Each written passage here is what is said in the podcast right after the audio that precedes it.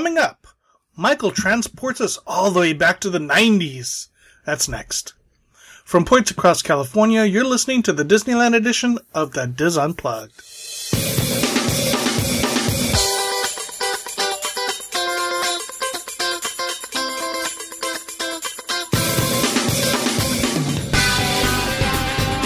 This is the Dis Unplugged Disneyland edition, episode 632 for the week of November 27th, 2016. The Dis Unplugged Disneyland edition is brought to you by Dreams Unlimited Travel, helping you plan the perfect Disneyland vacation. Visit them on the web at www.dreamsunlimitedtravel.com. Hello, everyone, and welcome to the show. I am your host, Tom Bell, and I'm joined by my good friends Nancy Johnson. Hey. Asleep. Mary Jo Mulatto Willie. Hello. She's delayed. yes. And Michael Bowl. No, she's already. And Michael Bowling. Hey, hey there, hi there, ho there. So it's, What? she's like, thinks about it. Hey, there no, I was sitting back in my chair Oh, but listening, you know and it's I wasn't right on top of my. You know I it's was. I just wasn't fast enough. All right, Mike. Pick on me all today. Yep. Uh, hey, Michael, how are you? I'm fine. How are you? Good, good. So, who's in charge now? Is this? Are we still? Are we still in the Michael Eisner era? We are. We Okay, are. cool. We're we're But but we're not to the. We're, are we Michael to? Are we to the press? Was it Paul Pressler and was it? Okay, That's coming up later, to right? Stop talking. Yeah. Tom. Okay. Yeah. So never mind. I'm confusing my. I'm sorry. uh, You're cutting out on me there. Okay. So, all right. Well, after the incredibly turbulent 1980s, optimism was high at the Walt Disney Company in 1990 as plans for new films, television programs, and theme park attractions were announced or already underway.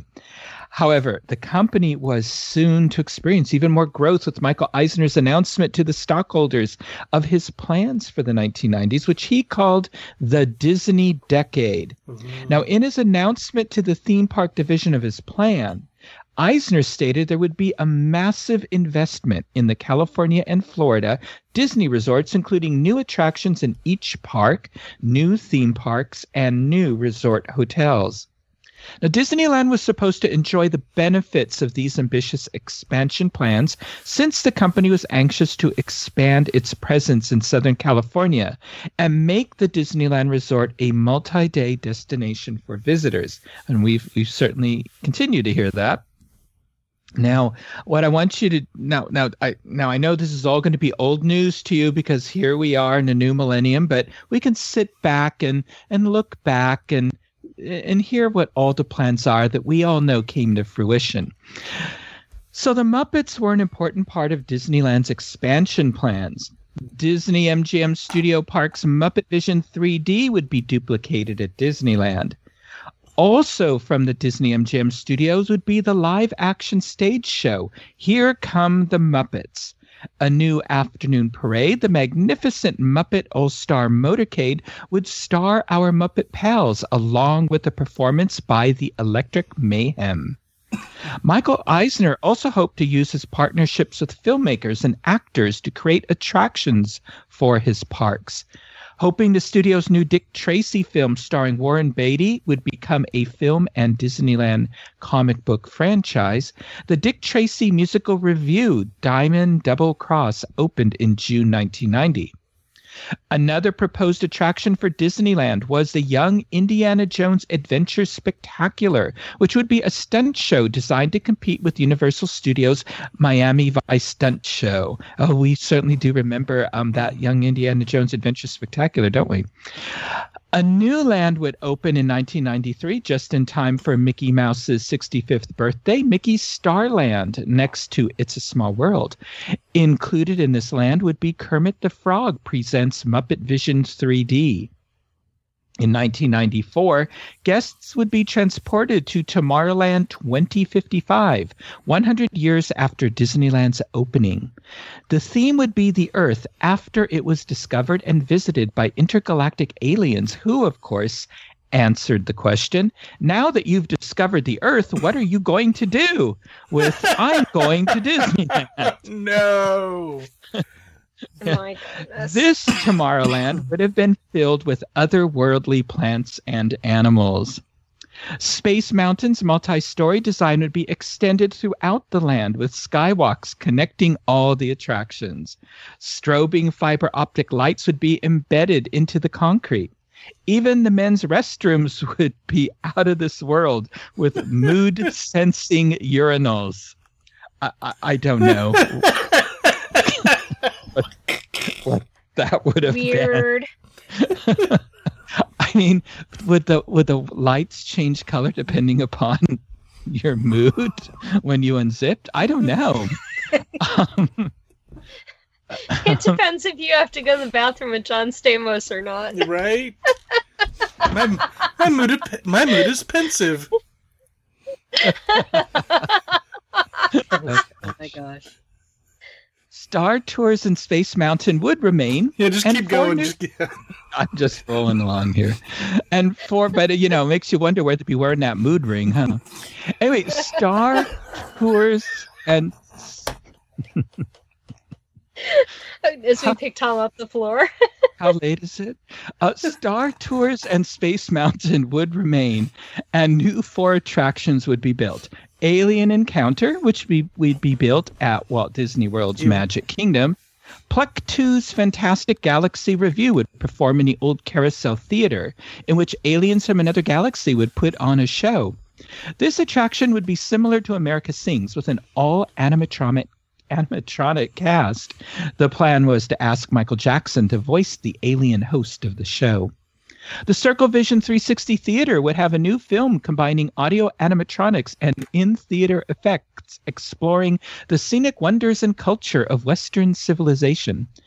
The last addition to Tomorrowland 2055 would be a new 3D film by George Lucas to replace Captain EO. To celebrate the 40th anniversary of Disneyland in 1995, a Little Mermaid attraction would open in Mickey's Starland. 1996 would welcome in the opening of a whole new land within Disneyland, Hollywoodland, which would be a recreation of Hollywood Boulevard in the 1930s and 40s, with themed shops and restaurants. The centerpiece of this land was to be a large audio animatronic attraction, Dick Tracy's Crime Stoppers. Guests on this attraction would board a 1930s automobile and find themselves in the middle of a police car chase through the streets of Chicago whilst having a shootout with gangsters. The remaining Hollywoodland attractions would debut in 1999. Toontown Trolley, based on the film Who Framed Roger Rabbit, would be a simulator similar to Star Tours, taking guests on a wild ride through the cartoon world of Toontown.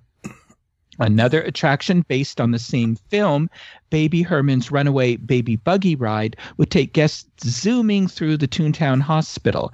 Of course, you'd be bouncing wildly downstairs, crashing through doors, and bounding over beds. Finally, another attraction from the Disney MGM studios would be duplicated the Great Movie Ride. Superstar Television was another Florida attraction scheduled to be constructed at Disneyland. Expansion lands for the Disneyland Hotel were also announced. Now, doesn't this all sound fabulous to you? Yes. I, I remember when they built So, all that. so what do you? yes, I know. I, I, I remember when they built film- that in Florida. yes, exactly. So, so, um, what do you think if if this had all happened? What what do you think? Um, how Where- popular do you think it would have been, or where would was- we be looking at having it replaced? Where would the Hollywood land area go? You know that I don't know. Okay. I know they were still looking at areas behind Main Street USA. Okay. They were still looking at expanding be- into the maintenance areas Okay. um, behind Fantasyland. So um, for some of these areas, for some of these attractions. Kind of reminds me of when they announced um, Haunted Mansion, and it didn't get built for all those years. they just kept making. Well, they built up. the facade. Yeah, Yeah. but they they announced prematurely. Put it that way. Mm-hmm. Yeah. Well, now, As exciting as all these plans for Disneyland were, the announcement of the 2.8 billion dollar Point Disney or Point yeah Port Disney Resort on July 1990 were amazing. The Walt Disney Company had long-term leases on the Queen Mary and Spruce Goose in Long Beach, along with development Right. rights for an adjacent 47 acres and the rights to create another 236 acres by filling in the nearby harbor wetland. The Port Disney Resort would front both sides of the mouth of the Los Angeles River, and on the port side, the Queen Mary would be moved 700 feet and would remain as a tourist attraction and hotel and would serve as the resort's marquee. The centerpiece would be Disney Sea, a new ocean oriented theme park where guests would gain a better understanding of the sea and explore the myths, romance, challenges, and mysteries of the ocean.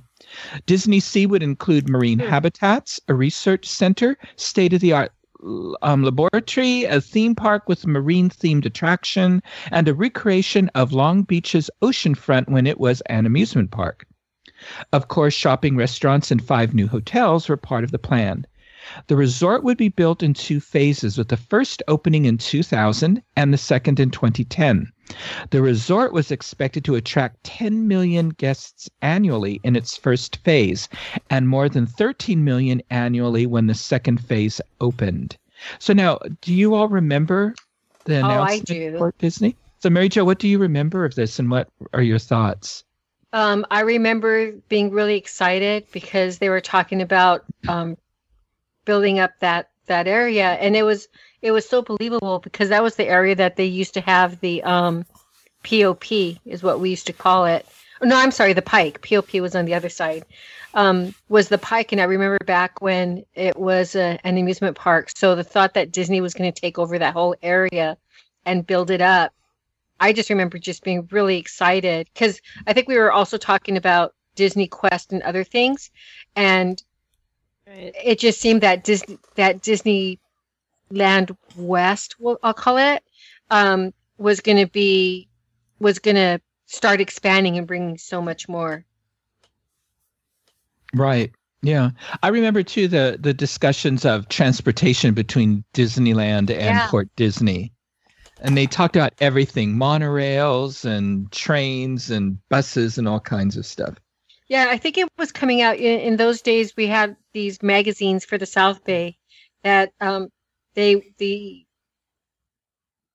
the writers would would do whole articles about it. And I remember getting the paper on Sunday and reading, just reading through it, and there was just it's just people were just really excited that this was going to happen. Yeah, no. I, yeah, it, it was very exciting. And um, I'm going to talk more about Port Disney in my series Disney Neverland, because as we know, Port Disney was never built, Yeah. at least in this country.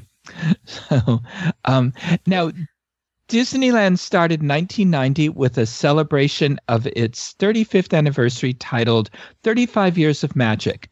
At the center of the celebration were the new Party Gras Parade, Dick, Dick Tracy's Diamond Double Cross live action stage show, and the Dream Machine.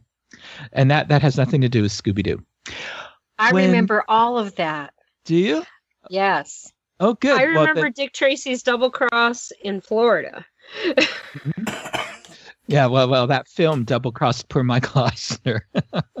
so, Yeah. um, but we'll get we'll get more into that. Um, when guests walk through the turnstiles, they would receive a commemorative 35th anniversary Dream Machine scratcher ticket, which would reveal if the recipient had won a prize. And lucky guests with a winning ticket would have the opportunity to pull the lever on the Dream Machine in the hub to find out which prize they've won. So prizes could be anything from Disney videos, plush animals, Mickey Mouse watches, park passes, collector pins, commemorative coins, and posters. And the grander prizes included uh, $1,000 U.S. savings bonds and Delta Airlines tickets. And each day, one guest would win a new Geo car or truck, and that would rise up from the center of the Dream Machine, although the winner would have to claim their prize from a local Chevrolet Geo dealership. So, Mary Jo, did you win a Geo or what did you win? No, I okay. That was the first time that I ever went to Disneyland more than two or three times. I think I went to Disneyland five times that year because I won. For I, three times I won um, ice cream, but two times I won tickets to Disneyland, and that's when it was the the one day ticket. You know, there were no hoppers or anything like that Mhm. that I knew about at least. And I remember the cars when you would come up because remember we parked where California Adventure is today. So I Which is remember why there were no hoppers. yeah, exactly. Unless you hopped in one spot. But anyway, so they they had cars out there in front of the park. Um, and then they had kind of like a, a red carpet type and you would walk up um, to the entrance of, of Disneyland. I remember it so it was just such a, a cool time and looking at the cars and everything. But yeah, I got two tickets to Disneyland. I was so excited.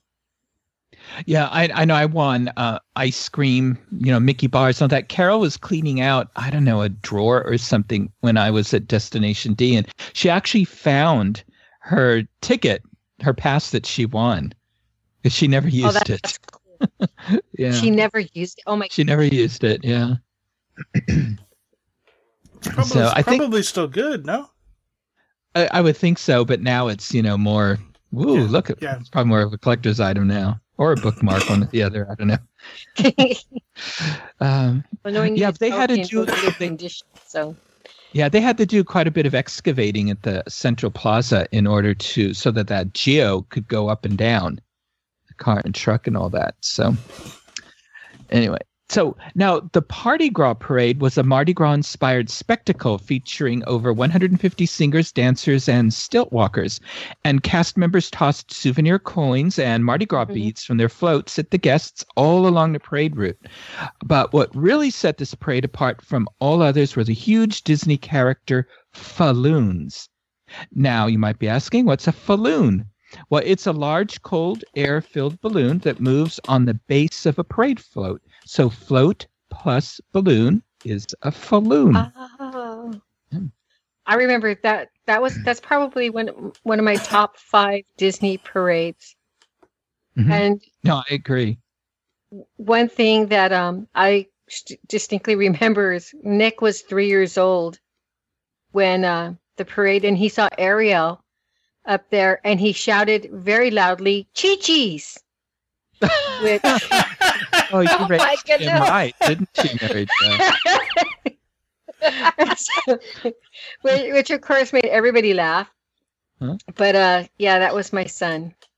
Well, I remember the first time we took our children to Disneyland, it was during the 35th anniversary. So they were young.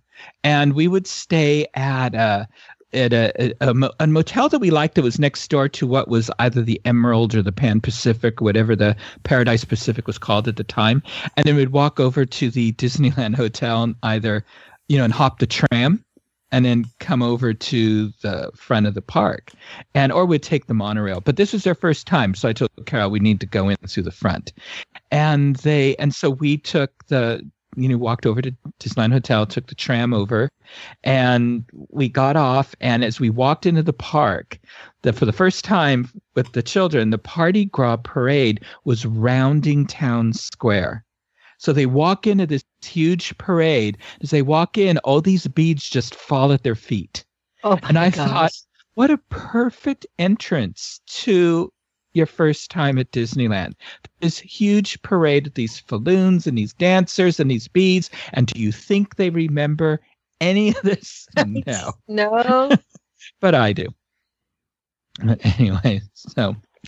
So anyway, the colorful falloons were 45 feet in height, which meant the skyway had to be closed during the parade to prevent a sky bucket from possibly hitting the top of a falloon.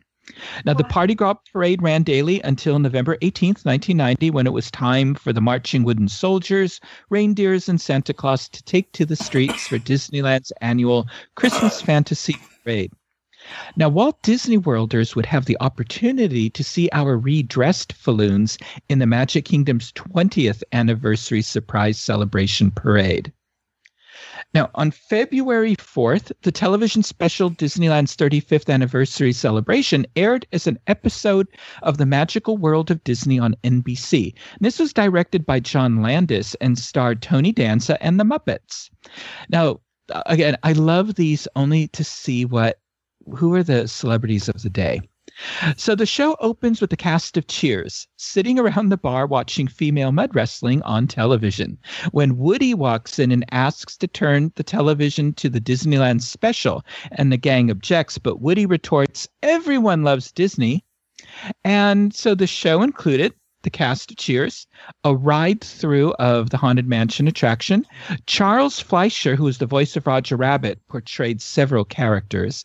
There was footage of opening day of Disneyland with actors Ronald Reagan and Art Linkletter hosting, and then of the 35th anniversary rededication with President Ronald Reagan hosting.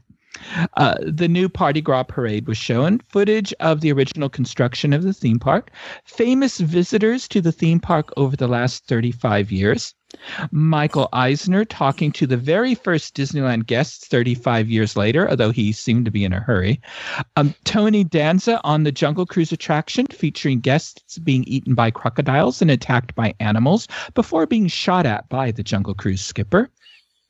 Um, C3PO and R2D2, Tony Danza, the Three Little Pigs, Gonzo, and Miss Piggy on the Star Tours attraction. Miss Piggy and Cinderella with Gonzo as your fairy god thing. Jim An Varney. excellent character. Yes. Jim Varney is Ernest sharing home videos of his childhood visit to Disneyland. And then DJ Jazzy Jeff and the Fresh Prince singing a hip hop version of Supercalifragilisticexpialidocious. Yep. Yeah. That was and, a and- classic. yes, and this is available on YouTube if you want to just pause right now and go watch this Disney treasure. A number of shops and shows closed and opened throughout the park in 1990. On April 6th, the Blue Ribbon Bakery shop opened on Main Street, replacing the sun kissed Citrus House. The Pendleton Woolen Mills dry goods store in Fantasyland closed on April 29th. This opening day shop had been a favorite of Walt Disney and his family. On the same day, One Man's Dream Show gave its last performance at the Videopolis stage. Guests could no longer purchase cigarettes in Disneyland when the Fine Tobacco Shop on Main Street, USA closed on June 3rd and reopened as the patented pastime shop on June 15th, offering crafts, needlepoint kits, and models. However, the cigar store Wooden Indian remained in front of the shop. The stage show Dick Tracy, starring in Diamond Double Cross, began performances at Videopolis on June 15th. It would give its last performance on December 31st. In October, Jack Lindquist was named president of Disneyland. Finally, in 1990, the beloved Dumbo Flying Elephants attraction was replaced with Disneyland Paris's version with more elephants and water features. 1990 ushered in what would become a standard for Disneyland, a greater scope of corporate synergy with other divisions of the Walt Disney Company. The It's a Small World pathway from the motorboat cruise to It's a Small World was transformed into Disney Afternoon Avenue and themed to Duckburg, USA. Two attractions received. Our children Sorry. loved this. So, um, I know. Two attractions received light overlays of popular television cartoon shows featured on the Disney afternoon. The motorboat cruise became the motorboat cruise to Gummi Glen. Guests could watch plywood characters from the Gummi Bears television series make gummy bear juice as they cruised the waterway. Uh, uh, this and this is the last time we ever went on the motorboat cruise. And I remember the boat my son and I were in broke down, Oh. and so the boat behind us had to. It was like sort of a water version of Autopia. It had to push us. It had to bump into us and push us through the uh, the rest of the attraction. So we just limped our way through Gummi Glen. Um, like I remember my kids really liked that. I mean, to me, it was really cheesy as an adult. it was. But my Mhm. children, No, my they used to watch. loved Did it? Yeah, because remember they had the uh, afternoon shows, and so my kids could really relate to it. They love that whole area. Oh, they yeah, mine did too as well because they also I think our children are about the same age, so they watched the um yeah they watched that whole afternoon lineup on television. Hmm Uh, also, Fantasyland Autopia became the Rescue Rangers Raceway, and beneath the tracks next to It's a Small World was Baloo's dressing room, where guests could meet the star of TaleSpin and The Jungle Book. Uh, most of this whole area was removed by November 10th, 1991. Uh, on May 8th, 1991, another major expansion for Disneyland is announced in the Walt Disney Story Theater in the Main Street Opera House, with the goal of making Disneyland a multi day destination resort similar to Walt Disney World. Plans were announced for a 550 acre garden district, a theme park named WestCOT Center, similar to Epcot Center at Walt Disney World, three new hotels, and upgrades to the existing Disneyland Hotel. WestCOT Center would have two distinct lands, Future World and World Showcase. Future World will include the Wonders of Living, Wonders of Space, and the Wonders of Earth pavilions. World Showcase will include pavilions representing Asia, Africa, Europe, and the Americas, allowing guests to visit the seven wonders of the world. A 45 minute boat cruise would encircle the theme park, taking guests to each pavilion. The theme park will be built on the site of Disneyland's parking lot. Besides expanding and upgrading the Disneyland Hotel, an 800 room resort based on the Hotel del Coronado would be added with the name the New Disneyland Hotel. A Uh, which I assume they would rename at some point. A low rise 960 room Magic Kingdom inspired by Mission Santa Barbara and an 1800 WestCOT Lake Resort inspired by the Beverly Hills Hotel will be built along West Street. Um, a waterfront shopping and entertainment district called Disney Center would surround a six acre lake. The buildings will be inspired by the Catalina Casino, the Venice Boardwalk, and the Palisades. A 5,000 seat amphitheater named the Disney Bowl is planned near Harbor Boulevard. And parking will not be a problem because huge parking structures will be built near the edges of the new resort, and guests will ride people movers to the front gates. An elevated people mover system will connect all areas of the expanded Disneyland resort. It was estimated that the new Disneyland Resort would create 12,500 new jobs and generate $45 million in taxes each year for Anaheim, $9 million to Orange County, and $70 million to the state of California. The project was scheduled to break ground in 1993 and open in 1999. Doesn't this all sound fabulous? It sounds fantastic. I know. So What now, had- happened? yeah, good, good question. So, what did you? So, what do you think? I mean, had you heard about WestCOT at all? Yeah. Well, what did you living hear? in the Midwest, living in the Midwest, we knew there was supposed to be some kind of Epcot thing that they kept talking about that that wasn't coming off, and that that they kept delaying plans to build it and things like that. So, being a Walt Disney Worlder at the time, it was really interesting to hear how they were going to expand Disneyland. So, I mean, but and we heard it was going to be very, very similar to Epcot. That they were just going to make an Epcot on the West Coast, basically, and duplicate the park, is what we kept hearing out of the Walt Disney Worlders. So, And and actually, it was going it was going to be much more. It was going to be very different in a way. I mean, it the design. It was going to be multi levels, where there were going to be hotels within the park. Um, it was they. It was going to be very very unique in a lot of ways. It was going to have a spaceship Earth type um, centerpiece, but it was going to be gold because you know the Golden State, and uh, it, it, it, there there were really a lot of similarities, but and, a lot of differences. Um, and I, I'm going to get more into WestCOT, sort of its its rise and fall.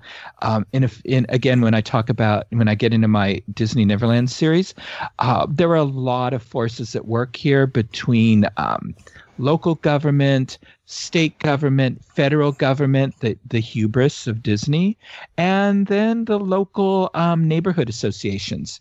All just, Oh. you know, it all just, um, it, it, they, they all just fought against this in a lot of ways. I had always wondered why um, it never went through because I I had never been to Walt Disney World at the time, but I remember reading things about um, th- about WestCOT, and it always sounded kind of exotic to me.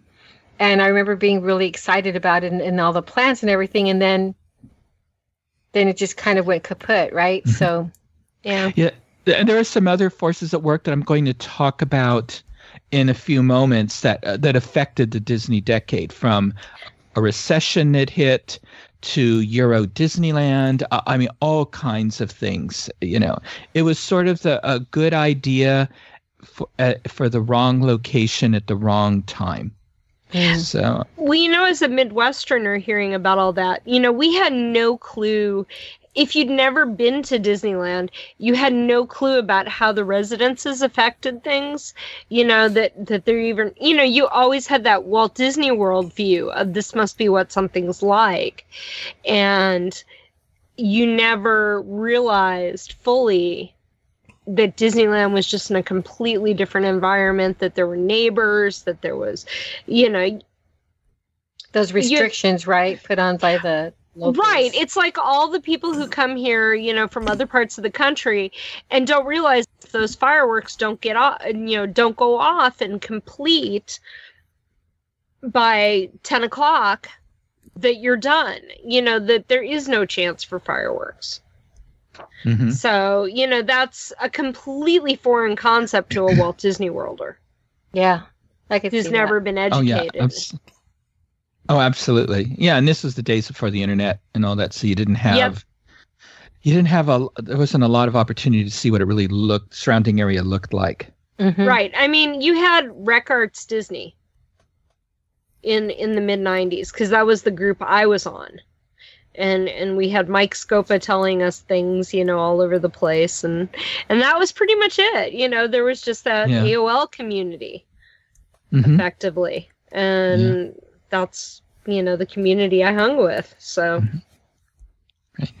But but also, we have to keep in mind now, Port Disney in Long Beach had already been announced. And Peter Rummell, who managed the Walt Disney Company's real estate holdings adjacent to Disneyland, cautioned Anaheim leaders that as a business judgment, it's too risky to build both at the same time in the same markets. This was a clear warning to Anaheim city leaders who had proposed that the Walt Disney Company help offset the negative effects of the city's growth, including providing $91 million in assistance for local school districts and building affordable housing for the projected increase in workforce. Despite Rummell's warning, Anaheim city leaders were confident they could reach a deal with Disney. Now, since the announcement of the Port Disney Resort, Long Beach city officials were beside themselves with the prospect of having a Disney resort in their city. However, almost from the moment the announcement was made, Disney ran into opposition from the California Coastal Commission, the Sierra Club, and other environmental groups. The Oh, heck 19 yeah. the 1976 California Coastal Act did not permit landfill for recreational purposes, and Disney needed the California Coastal Commission's approval for the 236 acres of landfill. Without this additional land, the project would not be viable. Disney sponsored the Senate Bill 1062, which would exempt them from the 1976 California Coastal Act, but it died in legislature. Meanwhile, back in Anaheim, opposition to the WestCOT Center plans were mounted by a new neighborhood group called Anaheim HOME.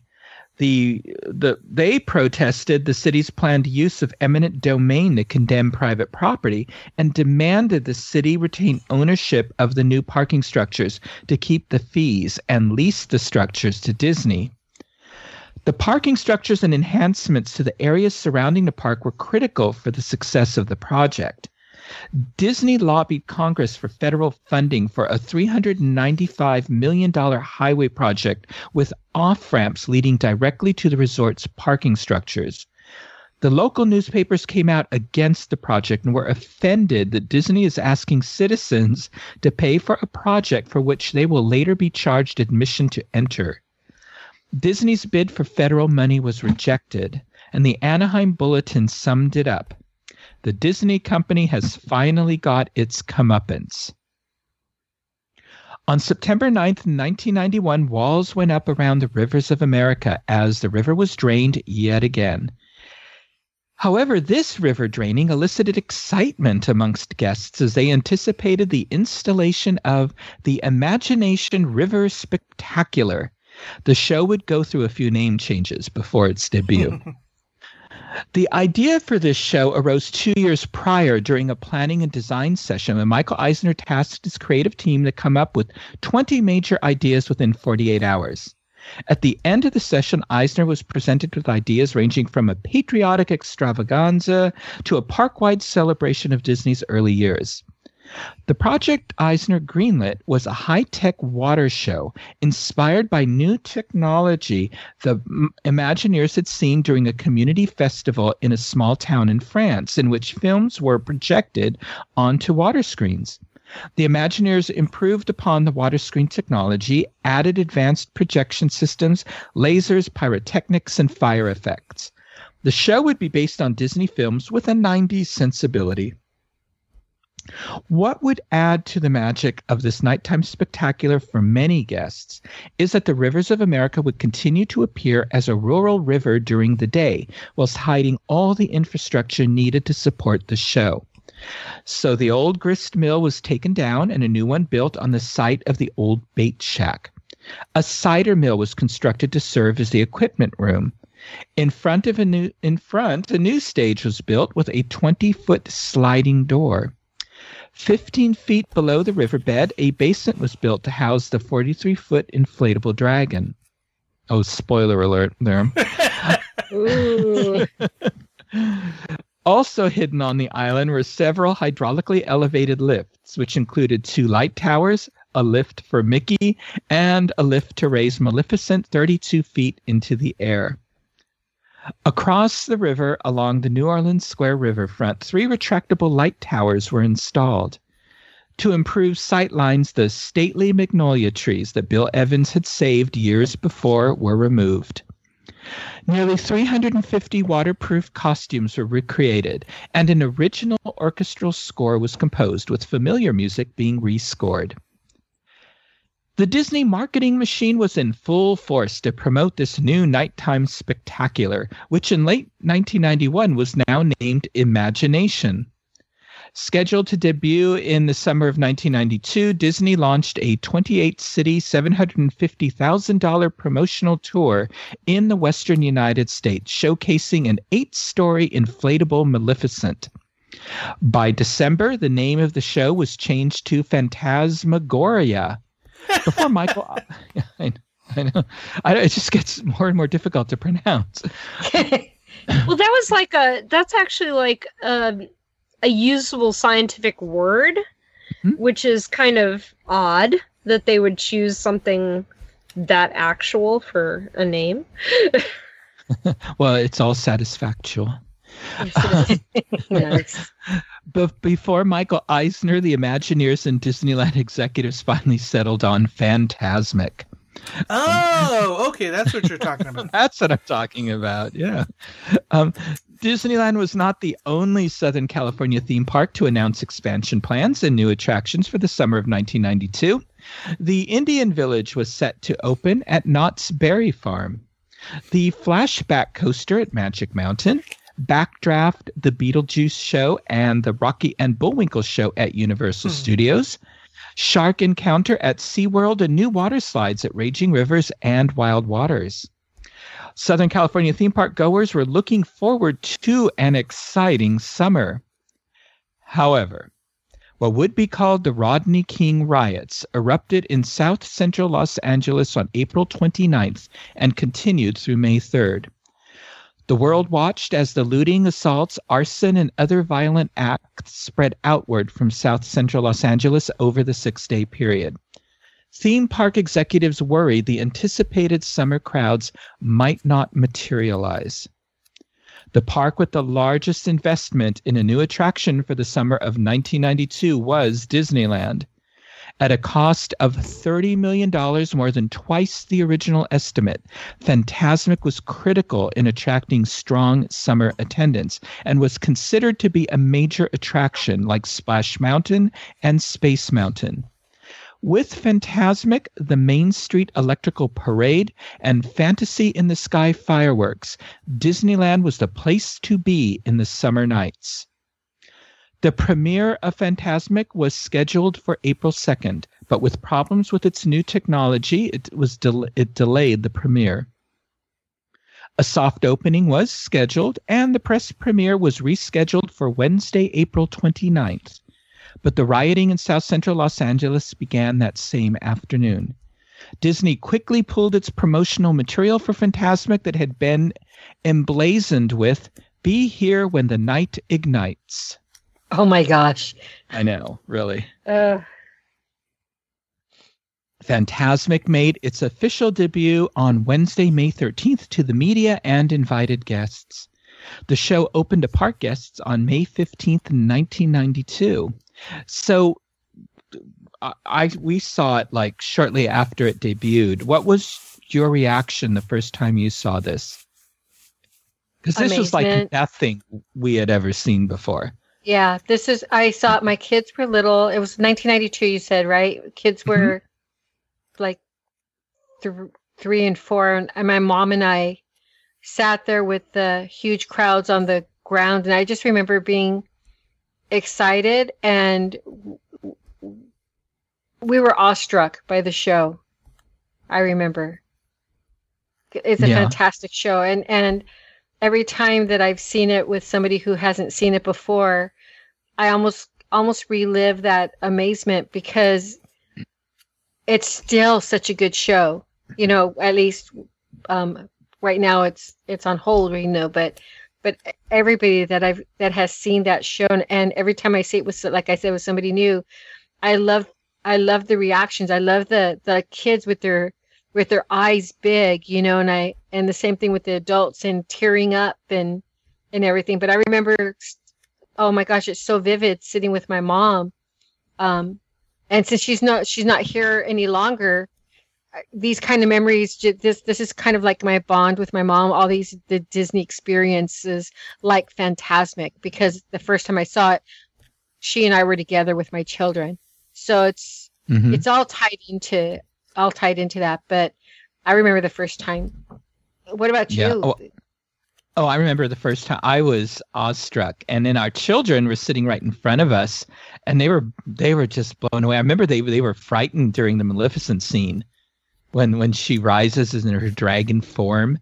out of the water, out of the Oh, yeah. river. I mean, oh, they actually held each other oh my gosh because they're maybe about three or four years older, I think, than your children, and um, yeah, they were just they were just amazed by the whole thing. I remember. yeah and it was before video games and stuff so all of this you know was unique Mhm. you know these these are t- truly truly new experiences for all of us Yeah. Now, now, for our friends who have not seen the Disneyland version of Fantasmic, here's what guests experienced in 1992. It's not very different from what we experience now. The show begins with a faint musical note that swells into a lush fanfare revealing Mickey Mouse on stage. He dances and orchestrates various water fountain effects to the show's theme until bringing up the mist screens, which fades into the Sorcerer's Apprentice sequence from Fantasia. From there, the falling stars of the scene bloom into flowers. Ambient jungle sounds can then be heard, and the show transitions into a jungle scene from the Jungle Book featuring a 100 foot long puppet of Kaa and three floating barges carrying King Louis and blacklit monkeys across the river stage. The music segues into an electric guitar rendition of Pink Elephants on Parade from Dumbo as animated pink elephants appear on screen in the form of performers on the island. And the scene transitions into an onstage marionette sequence from Pinocchio. And Jiminy Cricket appears on screen underwater searching for Pinocchio. An animated monstro appears suddenly, accompanied by a heavy musical score as he crashes through water. And the sea morphs into the Sorcerer's Apprentice flood scene. And as Mickey looks around in the dark, a ship caught in a storm appears. The screen disappears and the light darken. A cannon is fired from the sailing ship Columbia that's now portraying Captain Hook's pirate ship in Peter Pan. That cannon s- scares me every time. And Hook or startles me every time, and I, I, should know by now when it's coming.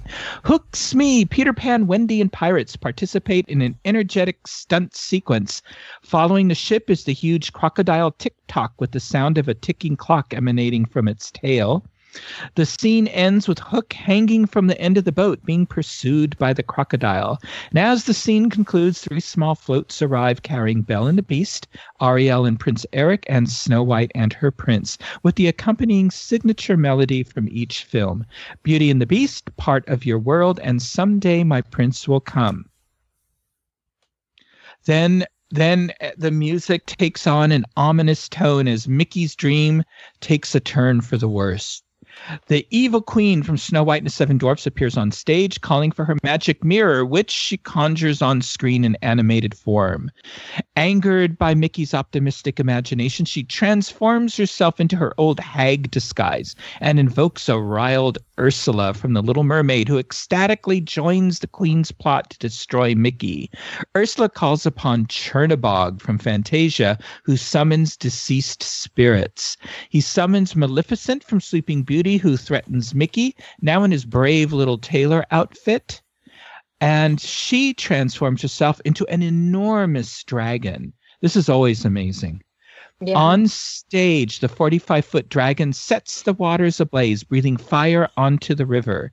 Mickey faces the dragon, claiming that he is in control of his imagination and defeats the dragon, destroying the villains in the process. And this is quite loud.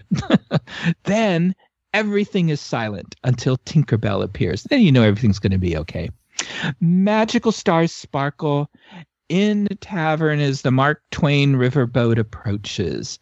A spark of pyrotechnics ignite from the Mark Twain, revealing black and white Mickey in Steamboat Willie attire. The vessel glides past the audience, carrying several dozens of the Disney characters as a celebratory atmosphere prevails. With another flash, Mickey appears atop the highest point of the of the tavern there is the sorcerer's apprentice as he controls a final series of water, fireworks, laser and light orchestrations. Mickey disappears and reappears on stage in his formal attire from the beginning of the show, bidding the audience farewell and disappears once again in a bright blast of fireworks. Ah, that was a good show. that was an excellent show. It's just how Fantasmic was an instant. I remember it. Yeah, but who knows what it'll look like in a, uh-huh. when it comes back. Well, Fantasmic was an instant hit with park guests, much to the delight of Disney executives and Imagineers. However, some of Disneyland's neighbors were less enthusiastic. Margaret Douglas, who was a resident of a nearby mobile home community, said of Fantasmic, Once a night is bad enough. Now we're going to have fireworks three times a day. That'll go over like a time bomb in this area. Mike Davis, Disneyland's entertainment director and Fantasmic producer, in an interview with the Los Angeles Times, said he foresees other editions of Fantasmic in the future. Uh, he should have said in the far distant future. Mm-hmm. We have a venue now that allows us to do a variety of things. Fantasmic wasn't the only change park guests saw at Disneyland in 1992. On January 31st, the Professor Barnaby Owl's Photographic Art Studio opened at the exit of Splash Mountain in Disneyland. The World According to Goofy parade debuted on June 19th and would run through November 15th. This parade celebrated the 60th anniversary of Goofy's birthday and his debut in the 1932 short Mickey's Revue as Dippy Dog. The parade is led by Dr. Ludwig von Drake and tells the story of Goofy's ancestors throughout the history of civilization, from Goofy Saurus to King Putt, the pharaoh of the Fairway, the inventor of pizza during the Renaissance, to Goofy running for president in 1992. And this parade is available for viewing on YouTube. In the Main Street USA area, the Town Square Cafe closed on August 2nd. Over in Tomorrowland, the Mission to Mars makes its last flight on November 25th. And to the delight of children, the It's a Small World toy shop opens on November 25th, just in time for parents' holiday shopping. However, an event across the Atlantic will have a significant impact on the Disney decade. Euro Disney, later renamed Disneyland Paris, opens. Whilst Tokyo Disneyland is essentially based on copies of Walt Disney World's Magic Kingdom attractions, even though the Japanese were led to believe they were copies of Disneyland attractions, the French park was almost entirely redesigned from its earlier versions, making it much more expensive. Unlike Tokyo, which was a runaway success, Euro Disney will struggle for years to turn a profit. Major cultural issues surround the park as Europeans react negatively to many of the Disneyized versions of what are traditional European stories and folk tales such as Snow White, Cinderella, and Sleeping Beauty. Profit estimates for restaurants were based on American dining patterns, and who where we average only 45 minutes so tables would turn over several times per day. French dining habits of two to three hours greatly reduced the money typically made on food. Similarly, American souvenir buying patterns with a desire for anything Disney, whereas the French were almost entirely uninterested in shirts with Mickey Mouse on them. The unexpected lack of profitability of Euro Disneyland will result in cutbacks in plans for the Disney decade. 1993 begins at the last cruise of the motorboats on January 11th. The attraction will be replaced shortly by the Fantasia Gardens Topiary Water Gardens. Although the motorboats cruised into the sunset on January 4th, 1990, January 24th, 1993, the first new land in 20 years opened its doors or gates to Disneyland guests, Mickey's Toontown on January 26th. According to Disneyland's press release, Toontown has existed in an exclusive hideaway for cartoon stars since the 1930s. Walt Disney was one of the few non toons who have ever set foot inside Mickey's Toontown, and he liked it so much that in the 1950s he decided to build Disneyland on adjoining property. Recently, the residents of Toontown decided to open the place up to non toon visitors. However, there are some who claim Mickey's Toontown was actually created after the success of Walt Disney World's Magic Kingdom's Mickey's Birthday Land, which was created for Mickey Mouse's 60th birthday and was later made into a permanent addition to Fantasyland. Well, almost permanent. I talk about this land in my Connecting with Walt episode on the Magic Kingdom's Fantasyland. Imagineers went through several concepts for the Disneyland version of Mickey's Birthday Land. Large, intermediate, and small projects were considered, but nothing seemed quite right for Disneyland. With the park's large number of guests mostly living within 100 miles of the park, this new project had to provide enough experiences and surprises for the park's frequent return visitors. Camp Snoopy at Knott's Berry Farm also served as an inspiration for the construction of this land for Disneyland's younger guests. Finally, when Imagineers Joe Lanzisero and David Burkhart stepped in, the project took on a new focus. Joe's background in Disney feature animation and character development, and Dave's 25 years of Imagineering and Disneyland experience made them the perfect team to create a land for Disney's beloved toons. First, they went through 60 years of Disney animation material with the goal of creating a town where Mickey and his friends would feel at home.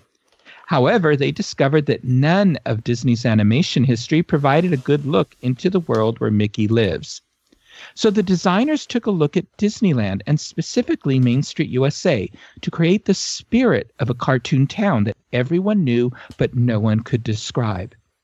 Then in 1998, a new film introducing a new Disney character opened, Who Framed Roger Rabbit.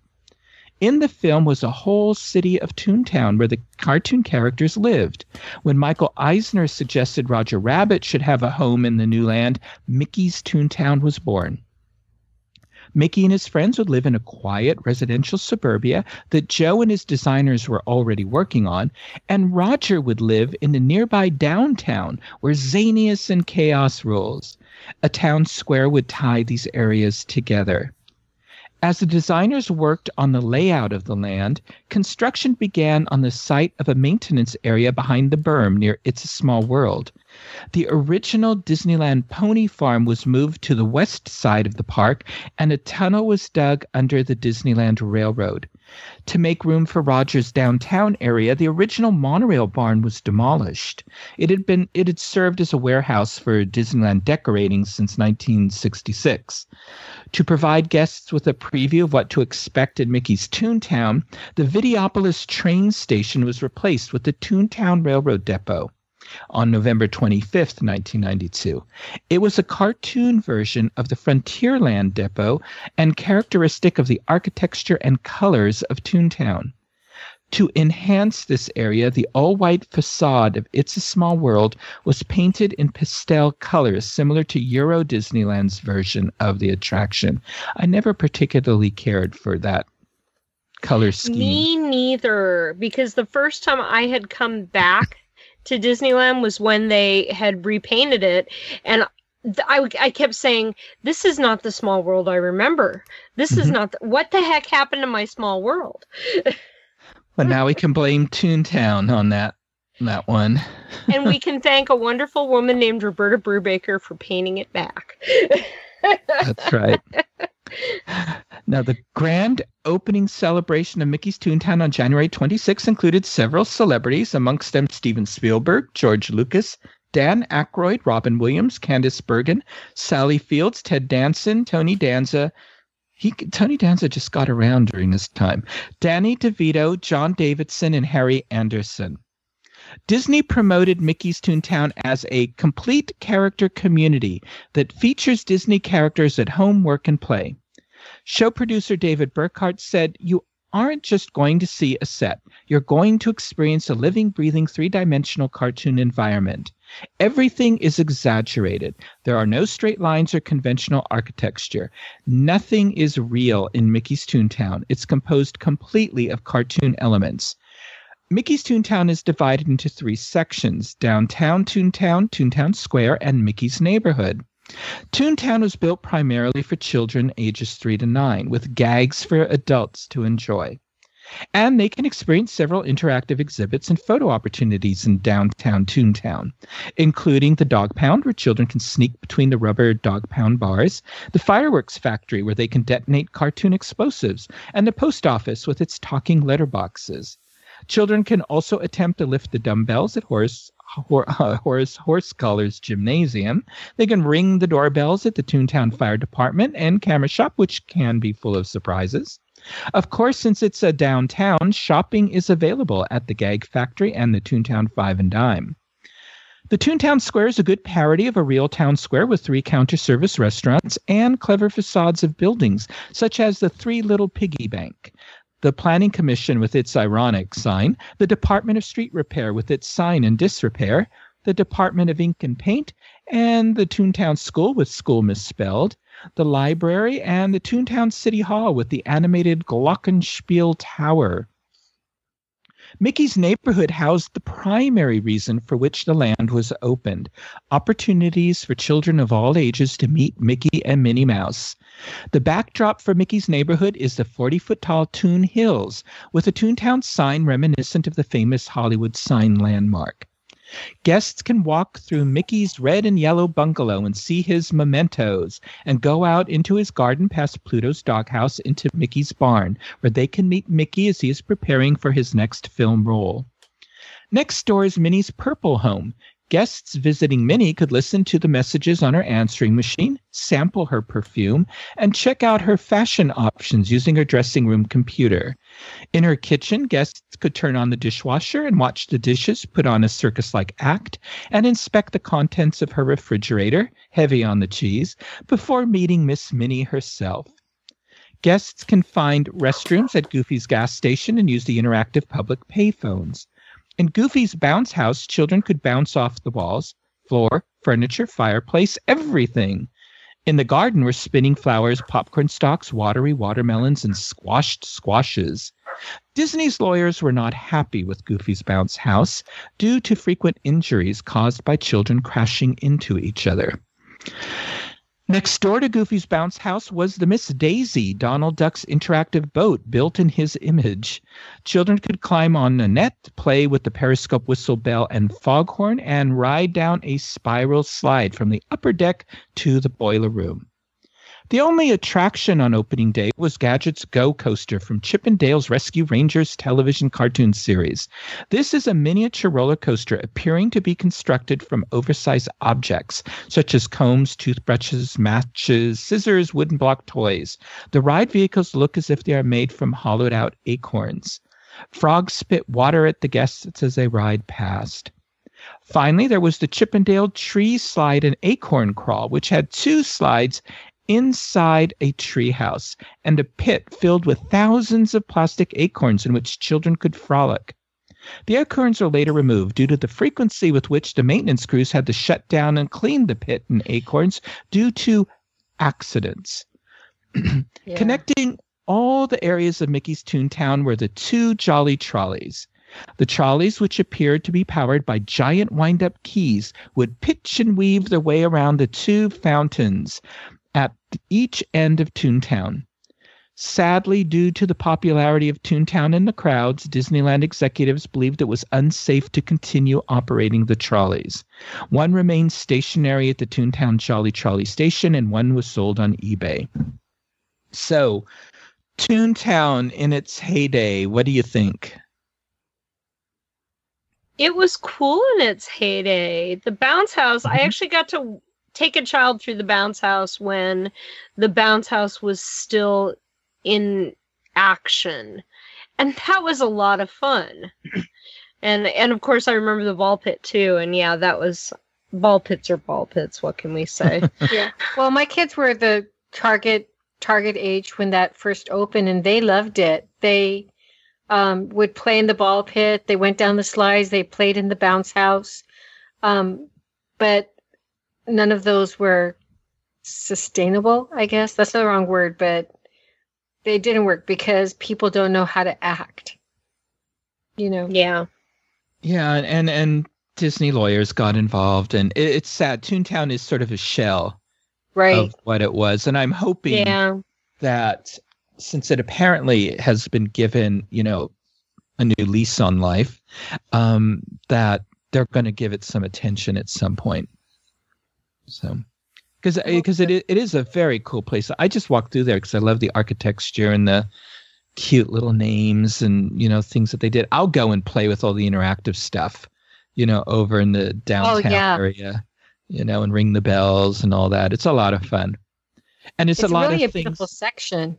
It is, and it's a lot of things Yeah. that children would miss. A lot of the details, but um, so it's fun for adults to notice all that. So, and I love the fountains. I want one of those. There's one particular fountain I Oh, want. I in my always yard. I always have to step on the ins- the musical instruments. Yeah. Yes, around the one, the other, around Yeah. the um, fountain near Mickey and Minnie's house. Yep. If you step on the stones, there they're interactive and will play Yep. music. Yeah. Now, to introduce the new land, a syndicated television special aired on July 10th titled Disneyland Presents Tales of Toontown. Now, all that seems to exist for this is the synopsis. And in searching for a mischievous culprit who is mysteriously causing everything to go wacky in Toontown, Goofy enlists his human friend, Spence Dempsey, who's portrayed by Jerry Hawkins, who seemed to have a very short career, according to IMDb, to discover the cause of all the crazy goings on. From April 2nd, 1993 through June 1994, guests were treated to Aladdin's Royal Caravan, a parade featuring the release of Disney's Aladdin on November 25th, 1992. Although it was put together in just three months, it was well received. As described by Charles Solomon in the Los Angeles Times, various characters dressed as some of the genie's myriad guises mimed to the Prince Ali song, which is repeated for the length of the parade. As a drum major, he leads buglers in glittering uniforms that might have been borrowed from the Baghdad High Marching Band. Clad in silvery white tailcoat, he steps his way through an approximation of the snazzy jitterbug that ends the Prince Ali number. A clever combination of balloons and a costume figure recalls the dance he does after splitting into three sections at the end of Friend Like Me. The genie is attended by a bevy of harem dancers, a phalanx uh, of scimitar wielding guards, a covey of women dressed as peacocks, purple peacocks, he's got 53, and an assortment of vendors, fakers and hangers on. I'm sure I've mispronounced at least a couple of those words. Fakirs, I guess, and hangers on. The most imaginative costumes turn individual dancers into teetering columns of tumblers. Prince Ali and Jasmine appear on a mechanical version of Abu in his elephant disguise. Jafar is reduced to street sweeper. Well, he's actually following yep. the elephant, so you know what he's sweeping up. he bring he brings up the rear to the very vocal chagrin of Iago the parrot, and he's actually inside the um the the the little sweeper. Um, and uh, videos of this parade are plentiful on YouTube. Oh my god, I got to see that parade so many times in Florida. It was the exact same parade at Disney MGM Studios back then. And mm-hmm. that was a great parade. That was so much fun. And everyone always enjoyed Jafar at the end cleaning up and listening to Iago's voice coming out of the can. Yeah. This is great. It was a really good parade. That was the era where Disney really knew how to do film promotion parades and every film yeah. got a parade. You know, that well, started the- off, then Hercules followed, and yeah, mm-hmm. oh my god, those were and Mulan the Mulan parade. That oh, was yeah. the era of parades. Yes. In the Hercules parade. They they continue they continued the old tradition of every year there was a new parade. Yeah. They weren't enormous, but they changed every year. And they were so much fun. Mm-hmm. And the spitting camels, who can forget the spitting camel yes. float from the from the That's Aladdin right. parade? Mm-hmm. The spitting camel float was awesome. Absolutely. Yeah. Now, since 1962, Adventureland's Tahitian Terrace had provided guests with dining and entertainment inspired by the islands of Polynesia during the summers and on busier weekends. The Planter's Punch Tahitian was a popular drink made from a blend of tropical fruit juices. During a facility development meeting, plans to rehab the Tahitian Terrace waterfall were discussed. In nearby Buena Park, two dinner shows are bringing in crowds Medieval Times and Wild Bill's Western extravaganza. Executive show producer Eddie Soto suggested doing an Aladdin dinner show. The idea was immediately popular. David Mumford was tasked with designing the show and venue with a $1 million budget. On March 17, 1993, the Tahitian Terrace closed. On July 1st, Aladdin's Oasis opened and presented up to eight shows a day. Aladdin's Oasis was a dinner show that provided a meal of exotic delicacies, including papadum wafers with mint chutney sauce, fresh fruit with honey yogurt sauce, shish kebabs, your choice of beef, chicken, or vegetarian, raisin nut rice pilaf, tabbouleh, and dessert, along with entertainment by Aladdin, Princess Jasmine, Jafar Iago, a belly dancing harem group, and of course the fabulous Genie of the Lamp. For your meal's final course, rub the brass lamp on your table and make a wish. There's a puff of smoke from your lamp, and a genie brings you a chocolate Aladdin's lamp filled with chocolate mousse and berry topping. That was the best part of the meal. The Aladdin Oasis dinner show ran for two summers and selected seasons before the show was discontinued. It continued to run as a full service restaurant for another year during busy seasons before closing in 1996. And what a loss that was to that area of the park. Just not having that dinner show of any right. sort. The Pooh Corner Shop threw open its doors in Critter Country on April 11th, and on July 28th, the Bank of America closed its branch location on Main Street, USA, since ATMs no longer required having a physical branch location in the park. The location will continue to operate as the Bank of Main Street, a name that required special permission from the State Banking Commission since it no longer operated as a bank, and it served as the annual pass processing center. To end the year, the partner statue is dedicated on November 18th, 1993, in the middle of Central Plaza on Main Street, USA. The dreamer who envisioned Disneyland Park joins hands with the animated mouse who made him known worldwide.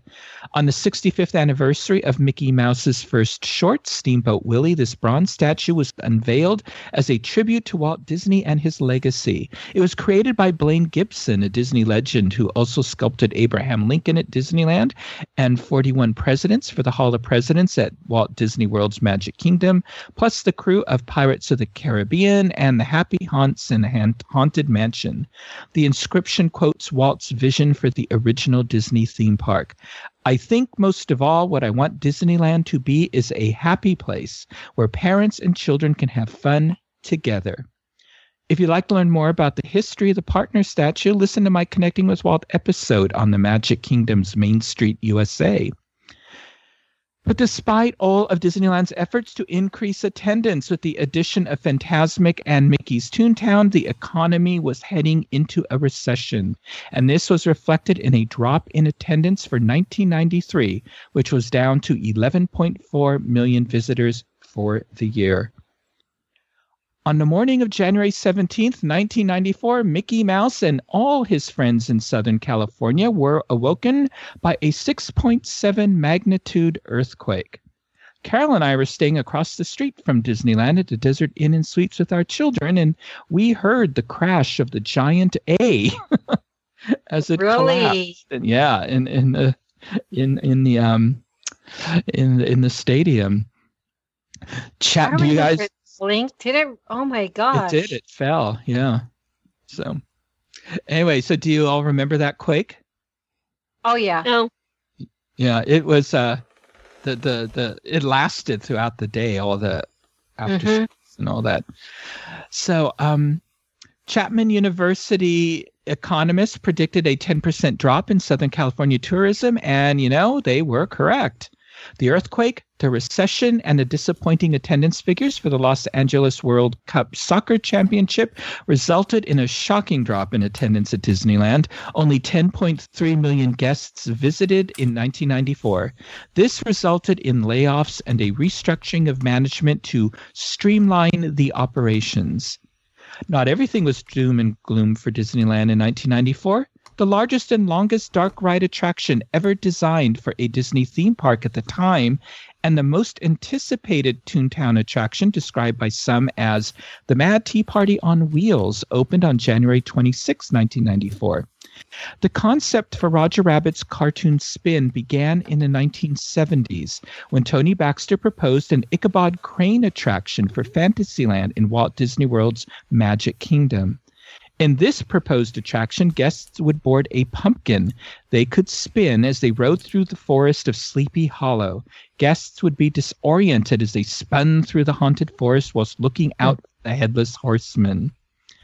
On the Fantasyland episode of Connecting with Walt, I talk about why this and other unique attractions proposed for the Magic Kingdom's Fantasyland were never built. However, Joe Lanzisero was the project lead for Disneyland's Toontown. He had also worked on the film Who Framed Roger Rabbit, and he thought the zaniness of the spinning pumpkins would be perfect for Roger Rabbit.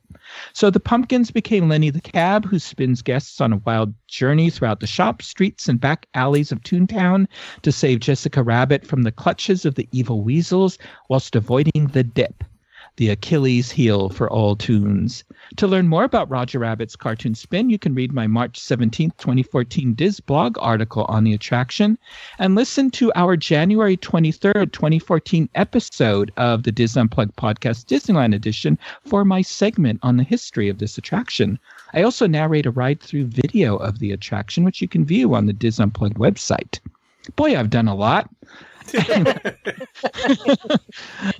The Sword in the Stone ceremony, based on the 1963 animated film, debuted in June at Disneyland. The Sword in the Stone ceremony was held on the castle side of the King Arthur Carousel, where there is a large anvil and a large sword embedded. Merlin the magician magically appears several times a day to announce the realm is having a temporary leadership crisis and is temporarily in need of a new ruler. But can someone be found who has the honor decency and inner strength to be the new ruler? Merlin selects several young volunteers who attempt to pull the sword from the stone. Typically, a rather muscular man will be first selected and fail only to be shown up by a five year old who pulls the sword out of the stone with ease. The triumphant volunteer is proclaimed ruler of the realm with all of the privileges and responsibilities that go with it. They received a sword in the stone medal and a certificate acknowledging their accomplishment in pulling the sword from the stone. This sweet little show was quietly discontinued a few years later, reportedly due to the crowd flow problems caused by those who gathered to watch the ceremony. But the sword in the stone is still a setting for photos. The Lion King also roared its way into Disneyland with the debut of the Lion King Celebration Parade on July 1st, 1994, shortly after the premiere of the animated film. The Lion King celebration was designed to tell the story of Simba, the hero of the Lion King, as if it were a tale passed down in Africa for generations. Its parade featured six floats designed around different aspects of Africa, dancers dressed in animal costumes, and a Pride Rock float featuring Simba and Nala.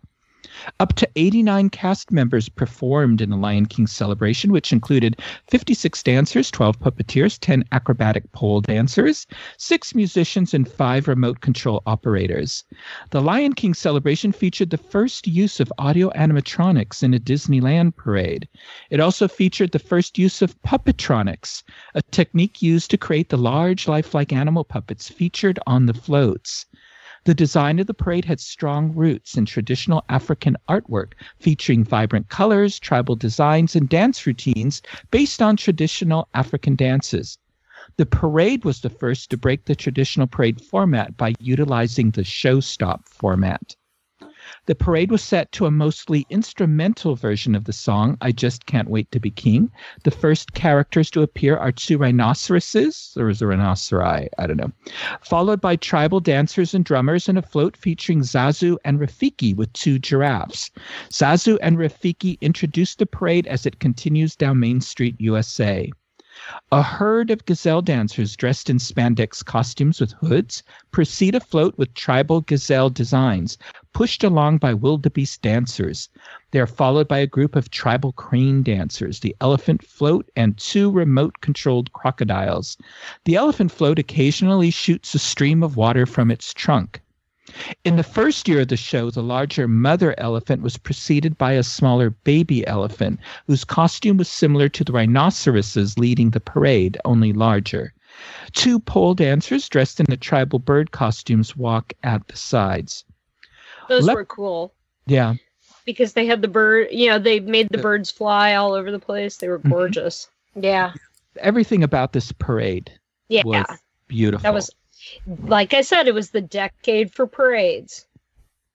Leopard dancers dance around the rainforest float, which features monkey dancers on swings and Pumbaa on the back. Pumbaa talks to Timon, Timon, who follows behind, chasing three remote controlled bugs, including a scorpion and a rhinoceros beetle. Two tribal bird pole dancers lead the drum dancer float, which features drummers, dancers, and percussionists in colorful, vibrant tribal colors. The last float, Pride Rock, is led by a group of zebra and cheetah dancers, two tribal elephant dancers, and two tribal bird dancers. Simba stands atop Pride Rock while Nala roars and drums out the beat with her paw at the foot of the float. Above them, Mufasa's, face is represented in a spinning sun design, and the end of the parade is marked by two tribal zebras holding a rope. The parade eventually stops, and Mufasa's voice is heard telling Simba to take his place in the circle of life. The song Circle of Life begins to play, and the dancers dance and leap around the floats. At the end, Simba roars, and white doves are released from one of the floats, symbolizing hope and peace. So, as we were talking about, this was an absolutely magnificent um, parade. Yeah. This is one of those that I never wanted to miss when I was in the park. Yeah. Um, Disneyland sold an official VHS tape of the production for home video, and I still have my copy.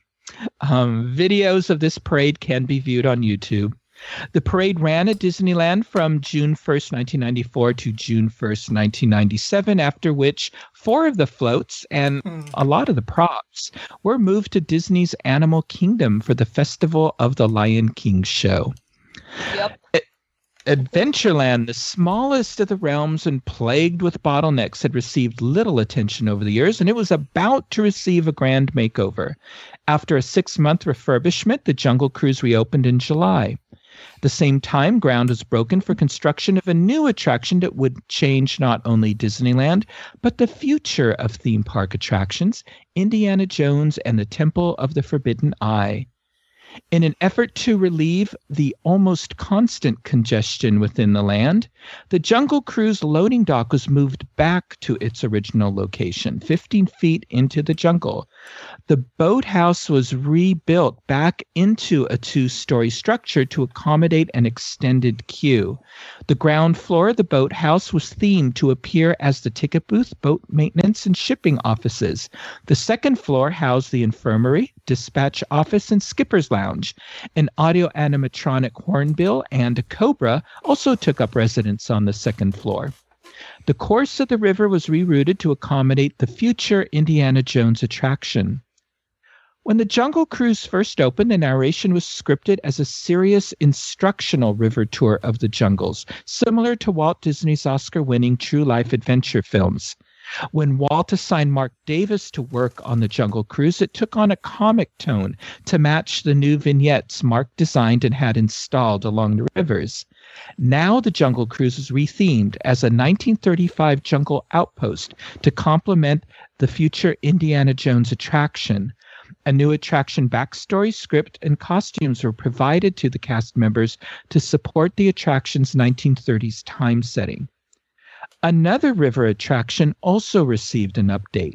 In an attempt to remain relevant to a new generation of guests, Imagineer Kim Irvine received an assignment to rename some of the Storybook Land canal boats after more recent Disney characters. The two new boats would be named after Ariel and Belle. At the same time, Irvine got the idea for adding new scenes of recent films into the attraction. She began designing a Little Mermaid set, and Michael Eisner was so impressed he approved the installation of an Aladdin set as well. Toad Hall will be replaced by Agrabah. The cave where the Wicked Witch from Snow White had lurked was replaced by the Cave of Wonders, and towards the end of the ride was the scene of The Little Mermaid. Much of the attraction was rehabbed and the landscaping refreshed. Years later, due to guest demand, Toad Hall would find new real estate in Storybook Land. Train fans gathered at Disneyland on August 15th to celebrate the 100th anniversary of Disneyland Engine Number 3, the Fred Gurley, operating as a steam locomotive. Ron Dominguez, whose family owned 10 acres of land on which parts of Adventureland and Frontierland now occupy, retired on August 31st after 39 years of working at Disneyland since its opening day. The house Ron grew up in became part of Disneyland's original administration building. Ron started his Disneyland career when he was 20 years old as a ticket taker and by 1990 was the executive vice president of Walt Disney Attractions West Coast. The Skyway kicked the bucket on November 9th, 1994, after 35 years and over 2 million trips carrying 150 million guests between Fantasyland and Tomorrowland. Many reasons were given for the Skyway's demise. Park executives blamed the passing of recent laws which made improvements to the Skyway cost prohibitive. The Skyway was not wheelchair accessible and it no longer met the safety codes for aerial tramways. Imagineering had considered a new, larger system with six person enclosed gondolas with air conditioning and heat. The new layout would take the Skyway around the Matterhorn, and a third station in Critter Country was seriously considered. Park executives also claimed the popularity of the Skyway had declined, so it was not worth replacing. Imagineer Tony Baxter believed the closure was due to the high cost of operating the Skyway and a desire by park executives to save money. Every time you add a new attraction like Indiana Jones, the cost of operating the park becomes more expensive. The result is a prevailing attitude that when something new opens up, something old should come down to offset the cost. Always direct, Disneyland President Jack Lindquist stated, I'm glad the Skyway closed. It was an accident waiting to happen. On its final night, a crowd of Skyway fans gathered at Disneyland to bid a fond and tearful farewell to the attraction. As the sun set, Mickey and Minnie boarded the ceremonial final bucket and rode across the park. Within days, the two support towers were taken down and the Matterhorn tunnels sealed. It was as if the attraction had never existed. In the autumn of 1994, a massive project to repaint Main Street USA began. This was claimed to be the largest rehabilitation project Main Street has received since opening day. This initiative was started due to the need to remove 30 to 40 coats of lead paint on the buildings and would continue into 1995. To strip the walls of paint, special teams had to wear protective gear. A new color scheme was designed for the facades to better match the new color schemes for the shop interiors. Disneyland's original color schemes for Main Street USA were more realistic, with grays and tans prevailing. The new color scheme would be brighter and more colorful, similar to Main Street USA at Walt Disney World's Magic Kingdom. Imagineer Kim Irvine designed the color scheme so each shop facade would reflect what products were within. For example, the candy shop was painted in seafoam green, peach, and cream. For Disney clothiers, shades of grays, blues, and wine, similar to colors in a man's necktie, were selected. The Bank of Main Street facade was resurfaced in marble. The Main Street train station received a new roof. The original wood ornaments on all the buildings were removed and recast in either fiberglass or resin. All the internal structures of the original wooden buildings were reinforced. Another change occurred on Main Street USA on November 19th when the Camera Center moved to the Carefree Corner and changed its name to Main Street Photo Supply. And just in time for the holidays, the Golden Horseshoe Jamboree presented its last show on December 18th. However, what May fans would Disneyland fans would Disneyland fans would prove to have an incalculable impact on the happiest place on earth on the same day he dedicated the partner statue in Disneyland's Central Plaza, the enormously popular Jack Lindquist retired as the president of Disneyland. On November 7th, his replacement, former toy industry executive and chief executive of the Disney stores, Paul Pressler, was named president of Disneyland. And so began the infamous Pressler era of Disneyland. And that is where our story will continue in part two of 60 Years of Disneyland, the Disney decade 1990 to 1999. Many books, films, articles, interviews, and lectures were sourced for this episode of 60 Years of Disneyland, including The Disneyland Story, the unofficial guide to the evolution of Walt Disney's Dream by Sam Gennawey, Disneyland, The Nickel Tour by Bruce Gordon and David Mumford, Recycled Rabbit, how Disneyland's Party Rock eventually began surprising guests at Walt Disney World's 20th anniversary celebration by Jim Hill, September 12, 2006. Yesterland, which features discontinued Disneyland attractions by Werner Weiss, and AllEars.net and the Disney Wiki for their articles on the Sword in the Stone ceremony. I'd also like to thank my lovely research assistant and wife, Carol mm-hmm. Bowling, for her invaluable awesome. work locating the. I know, and she would agree. Um, I like to thank. I like to thank her for invaluable work locating the additional material I needed for this episode. So there's our trek through the early 1990s. I hope you enjoyed it. And remember, I only hope that we don't lose sight of one thing that it was all started by a man, Walt Disney. Excellent. Thank you, Michael. That is going to do it for this segment of the Dis Unplugged. Be sure to catch all of our other Dis Unplugged podcasts this week. And of course, we will be back again with you next week. Until then, remember, Disneyland is always more magical when it's shared. Thanks for listening.